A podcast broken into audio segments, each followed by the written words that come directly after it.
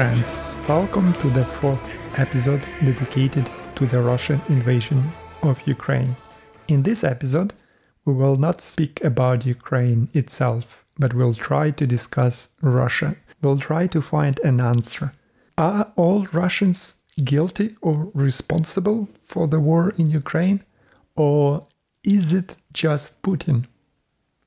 It's a difficult question, and I'm sure many of you might have different opinions. Let's try to be objective. To start with, let's establish the framework and definitions. It's not easy to define who Russians are. As I previously mentioned, Russia is an empire. There is no Russian nation state. Seriously. Russian Federation controls many nations of different ethnicities, religions, and linguistic groups. The only objective criterion that I can think of is the political allegiance. If you serve the empire and its needs, you can be defined as Russian.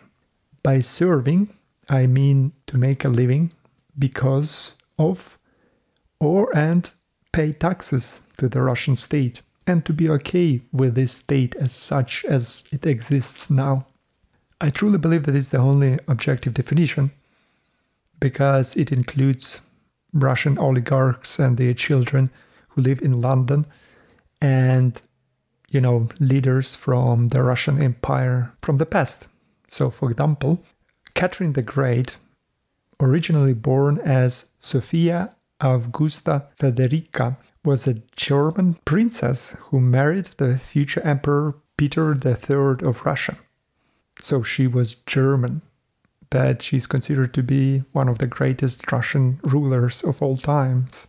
Another great leader of Russia is Joseph Stalin, whose birth name was Joseph Vissarionis J. Jugashvili. He was born in Gori, Georgia, which was the part of the Russian Empire back then.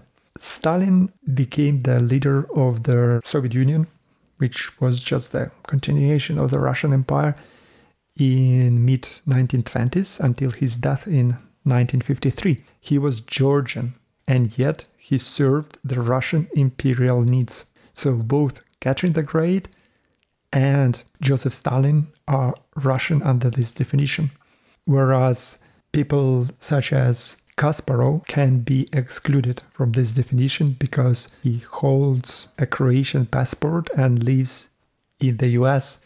Moreover, he speaks about the need to dismantle the Russian Empire, so he has no allegiance to the Russian Empire. So, this is the definition. Now, let's speak about the scope. So, there is no point in talking about the extremists and people on the fringes because it's very easy to dismiss someone like Dugin, who is a genocidal fascist calling for the extermination of all Ukrainians as an outlier. It's easy to say he's not representing Russians. So, to remove any doubt, let's discuss la crème de la crème of the Russian cultural icons. Let's discuss Shakespeare, Orwell, and Mark Twain of the Russian literature. The first person I want to speak about is called Russia's J.K. Rowling and Putin's nemesis. Sounds promising. Boris Akunin is the pen name of Grigory Shalvovich Chkhartishvili. It's a Russian writer of Georgian and Jewish descent he is best known for his historical detective novels, particularly the Erast Fandorin series. This is a series set in the late 19th and early 20th century and features the fictional detective Erast Fandorin solving various mysteries and crimes. First of all, he is neither ethnic Russian nor he lives in Russia. He self identifies as Russian and Shamefully for him, he took a Russian sounding pen name to appeal to a highly racist Russian public, to sell more books, to pretend that he is one of them. Can we call him Russian under my definition? Yes, definitely. He is a product of the Russian imperial past and makes a living thanks to it. Let's see what's up with this Putin's nemesis, so called. His first novel introduces Fandorin as a young and naive officer in the Moscow Criminal Investigation Department. The second book is about the Russo Turkish War of 1877 1878, which was a war caused by resentment and revanchist feelings following the First Crimean War 20 years earlier, which Russia started and lost. He conveniently avoids the uncomfortable pages of Russian history and focuses on pages of imperial glory. Several books later, Fandorin reaches the peak of his career, achieving the rank of state councillor. For some critics, Fandorin resembles the somewhat mythologized figure of Putin in his early days as the KGB spy. Then, the Second Chechen War, then the rise to power. You see the parallels? The author denies this allegation, but for me, it's quite clear that the success of both Putin and Fandorin is due to the cravings among the Russian people for someone like Putin or Fandorin who would come and solve the Russian problems. In addition, Akunin, like the rest of Russians, is not interested in the present or the future. All he is interested in is the past. He glorifies the Russian imperial and feeds off the imperial feelings and supports the false imperial narratives about its golden age. Moreover, Akunin spoke publicly against a Ukrainian law which would make his books a little bit less profitable in Ukraine.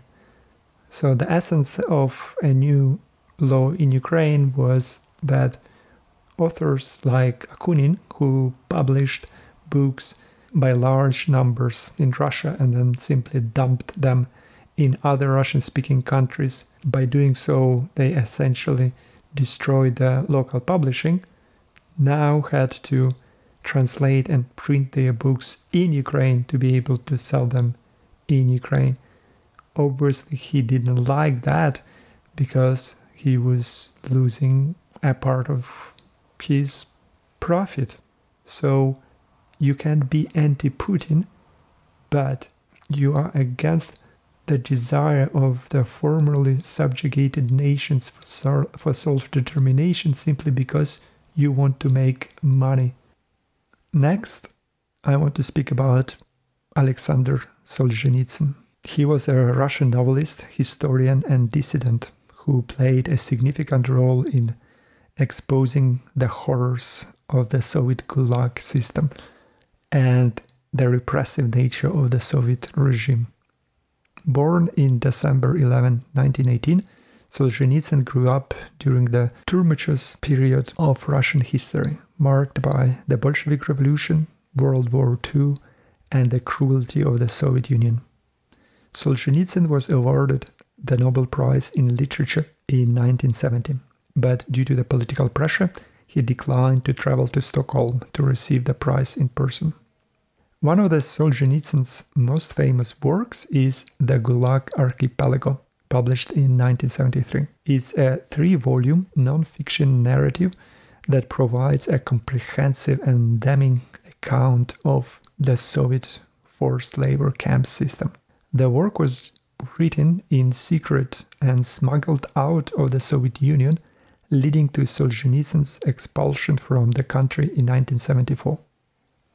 Solzhenitsyn lived in exile in the West, primarily in the United States, for over two decades. During this time, he continued to write and speak out against the Soviet regime. His works included novels, essays, and historical analysis. After the collapse of the Soviet Union in 1991, Solzhenitsyn returns to Russia. He continues to be a prominent figure in Russian intellectual and cultural circles, advocating for moral and spiritual revival in post Soviet Russia. Solzhenitsyn's works had a profound impact on the understanding of Soviet history and the consequences of totalitarianism. His courageous stance against the Soviet regime and his dedication to truth and human dignity left an enduring legacy in both literature and political thought. Sounds great, right? It's a profile that would probably stand up against Putin, but the truth is a bit more difficult. While Alexander Solzhenitsyn is often celebrated for critique of the Soviet regime, it's essential to acknowledge that he held certain nationalist views that have been controversial. Solzhenitsyn was known for his strong emphasis on Russian nationalism, but he also expressed anti Ukrainian opinions. He believed that the process of granting Ukrainian independence was hasty and could lead to the fragmentation of the Russian world. I'd even argue that he helped inspire in Putin a destructive skepticism about Ukraine's status as a nation. In an interview with the New Yorker's David Remnick in 1994, Solzhenitsyn said that it was Lenin who created modern day Ukraine. It's a view Putin echoed in his speech just before he launched his invasion. For Solzhenitsyn, Ukraine doesn't correspond to ethnicity or culture or language. In his eyes, it's an ugly mess. Listen to his quote. I greatly respect the Ukrainian people. I have great sympathy for them. I myself am part Ukrainian. Solzhenitsyn said this in the interview. If you want to be separate, by all means go ahead, please. But within the borders of the true Ukraine. The historical Ukraine, the place where Ukrainians really live. Solzhenitsyn was drawing a distinction between the west of Ukraine and the east of Ukraine. For him, the western Ukraine is the real Ukraine. Meanwhile, he believed that the east and the Crimean Peninsula has such a large Russian speaking population that it should never have been separated from Russia in the first place. Another Nobel Prize laureate on my list is Joseph Brodsky. He was a Russian poet and essayist of Jewish descent. Born on May 24, 1940, in St. Petersburg, Brodsky began writing poetry at a very young age, and his work gained attention in the Soviet literature scenes. However, his poems deviated from the prescribed Soviet style and he faced official criticism. In 1963, Brodsky was charged with social parasitism. You probably need to know that it was mandatory to hold a normal job in Russia. He refused to hold a regular job and he dedicated all his time to writing poetry, which was crime under the Soviet law. So he was convicted to spend time in a Soviet mental institution and in 1972 he was forcibly exiled from the country. Brodsky settled in the United States, where he continued to write poetry and essays. In 1987, Brodsky was awarded the Nobel Prize in Literature for his outstanding literary work. Brodsky's poetry is characterized by its intellectual depth, philosophical reflections, and linguistic precision. In addition to his poetry, Brodsky wrote prose, often addressing themes of exile, freedom, and the role of the poet in society. In essence, Brodsky's writing emphasized the importance of individualism, intellectual freedom, and the autonomy of the artist. He refused to conform and he was critical of the oppressive nature of the Soviet regime. Again, sounds like someone we should admire. So, what can go wrong with him? Brodsky expressed a strong attachment to the Russian cultural and linguistic identity throughout his life. His nationalism was mainly cultural and linguistic, but in 1990s he wrote a poem called On Ukrainian Independence. Please listen to it. God bless you, merry Cossacks, hetmans, and Gulag guards. But Mark, when it's your turn to be dragged to graveyards, you'll whisper and wheeze, your deathbed mattress a pushing. Not Shevchenko's bullshit, but poetry lines from Pushkin. It's very difficult to translate poems, so let me rephrase. When you are dying and scratching your deathbed, you'll be wheezing Alexander's lines and not the Taras's bullshit. So, in essence, he says, You subhumans try to live without your masters and you will fail, but it will be too late. And right before dying, you would see you were wrong. So in this poem, he mentions Alexander Pushkin and Taras Shevchenko. Who were those people? If you don't know, Taras Shevchenko is the most influential Ukrainian poet, whereas Pushkin is his Russian counterpart. Let's talk about Pushkin for a bit. He is considered by many to be the greatest Russian poet and the founder of modern Russian literature.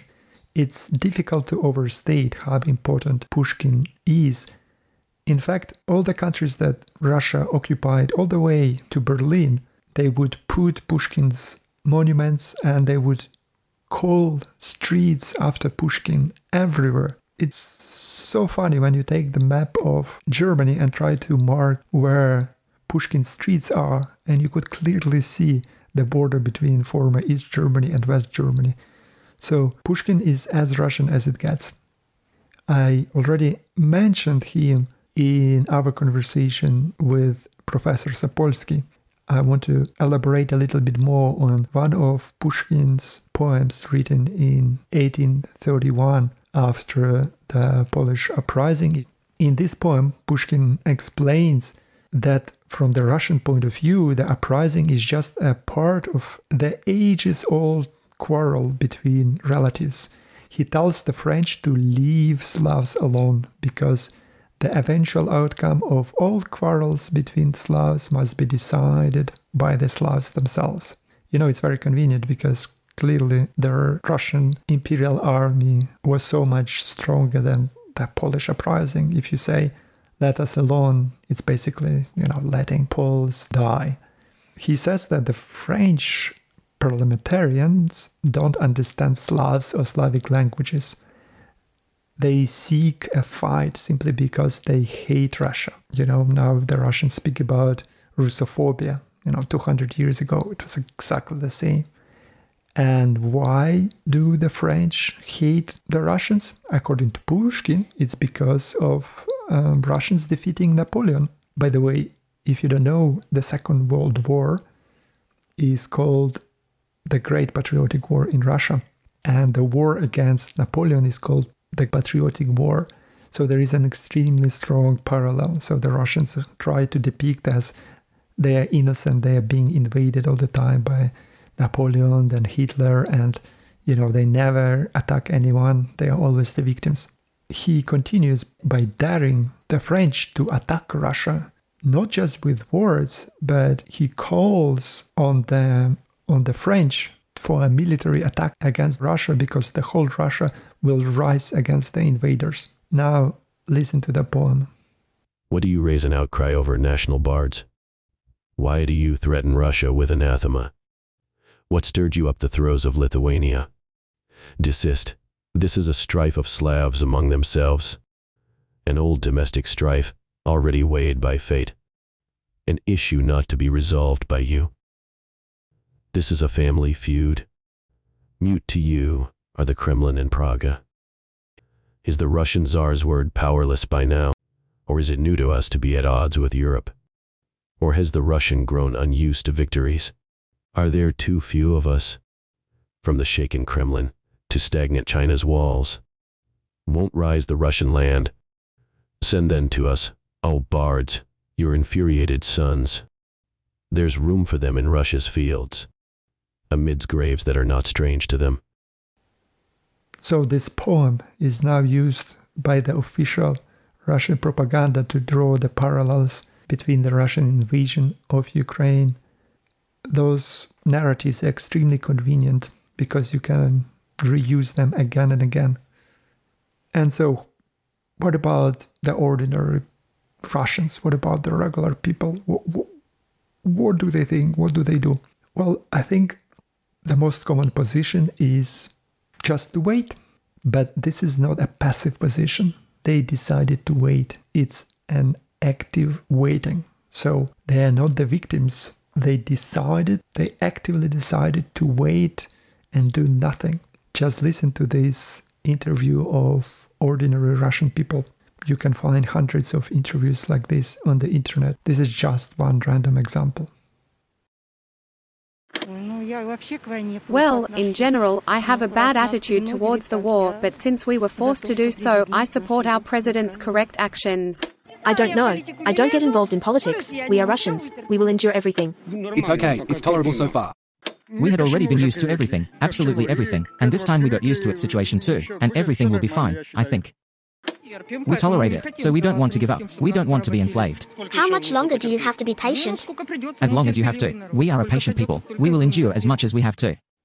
They don't want to do anything. They are happy with the status quo and they will just wait through difficult times and don't want to contradict the government. And this is precisely what Fyodor Dostoevsky, another great Russian author, preached obedience and patience. You are little people. You cannot do anything. You are not subjects of your own life. The state, the God, the nature, it's all the same. It's simply a higher power. People cannot change anything in the world. They have to observe and obey. And the last bit I wanted to talk about is about sports. I'm deeply disappointed by the admission of the Russian athletes to the 2024 Paris Olympics. And here I just want to recommend to you to watch the 2017 documentary called Icarus, I C A R U S. It's a documentary film that explores the issue of doping in Russian sports. The film was directed by Bryan Fogel, and it originally started as an experiment where Fogel, who was an amateur cyclist, he tried to investigate the effects of performance enhancing drugs on his own body. However, uh, the story takes a very unexpected turn when he meets Dr. Grigory Rodchenkov, the head of the Russian anti doping laboratory.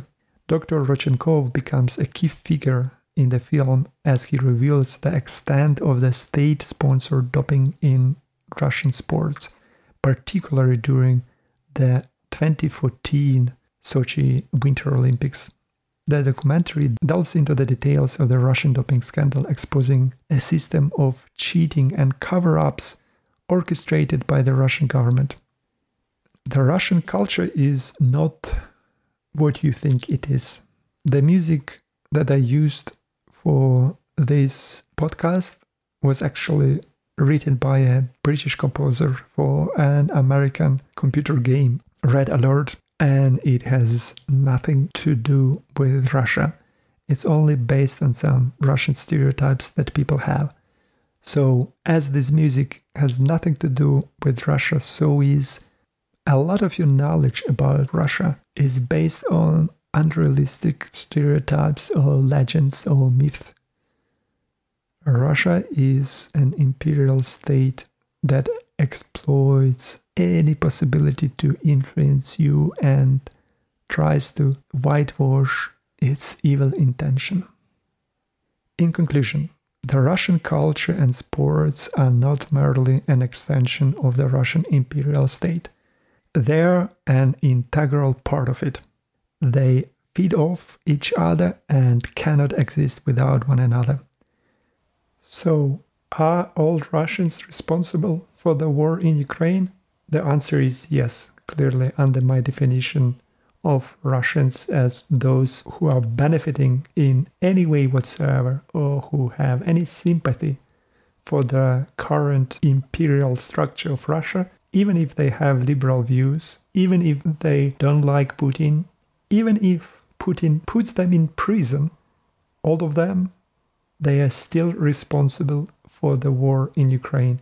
They made their names, they made a living out of stealing resources from the subjugated nations or sending the subjects of the empire to die for the interest of the empire. And unless they publicly admit the need to dismantle this monstrous creature Russian Federation, they are complicit in the crimes of the Russian army in Ukraine.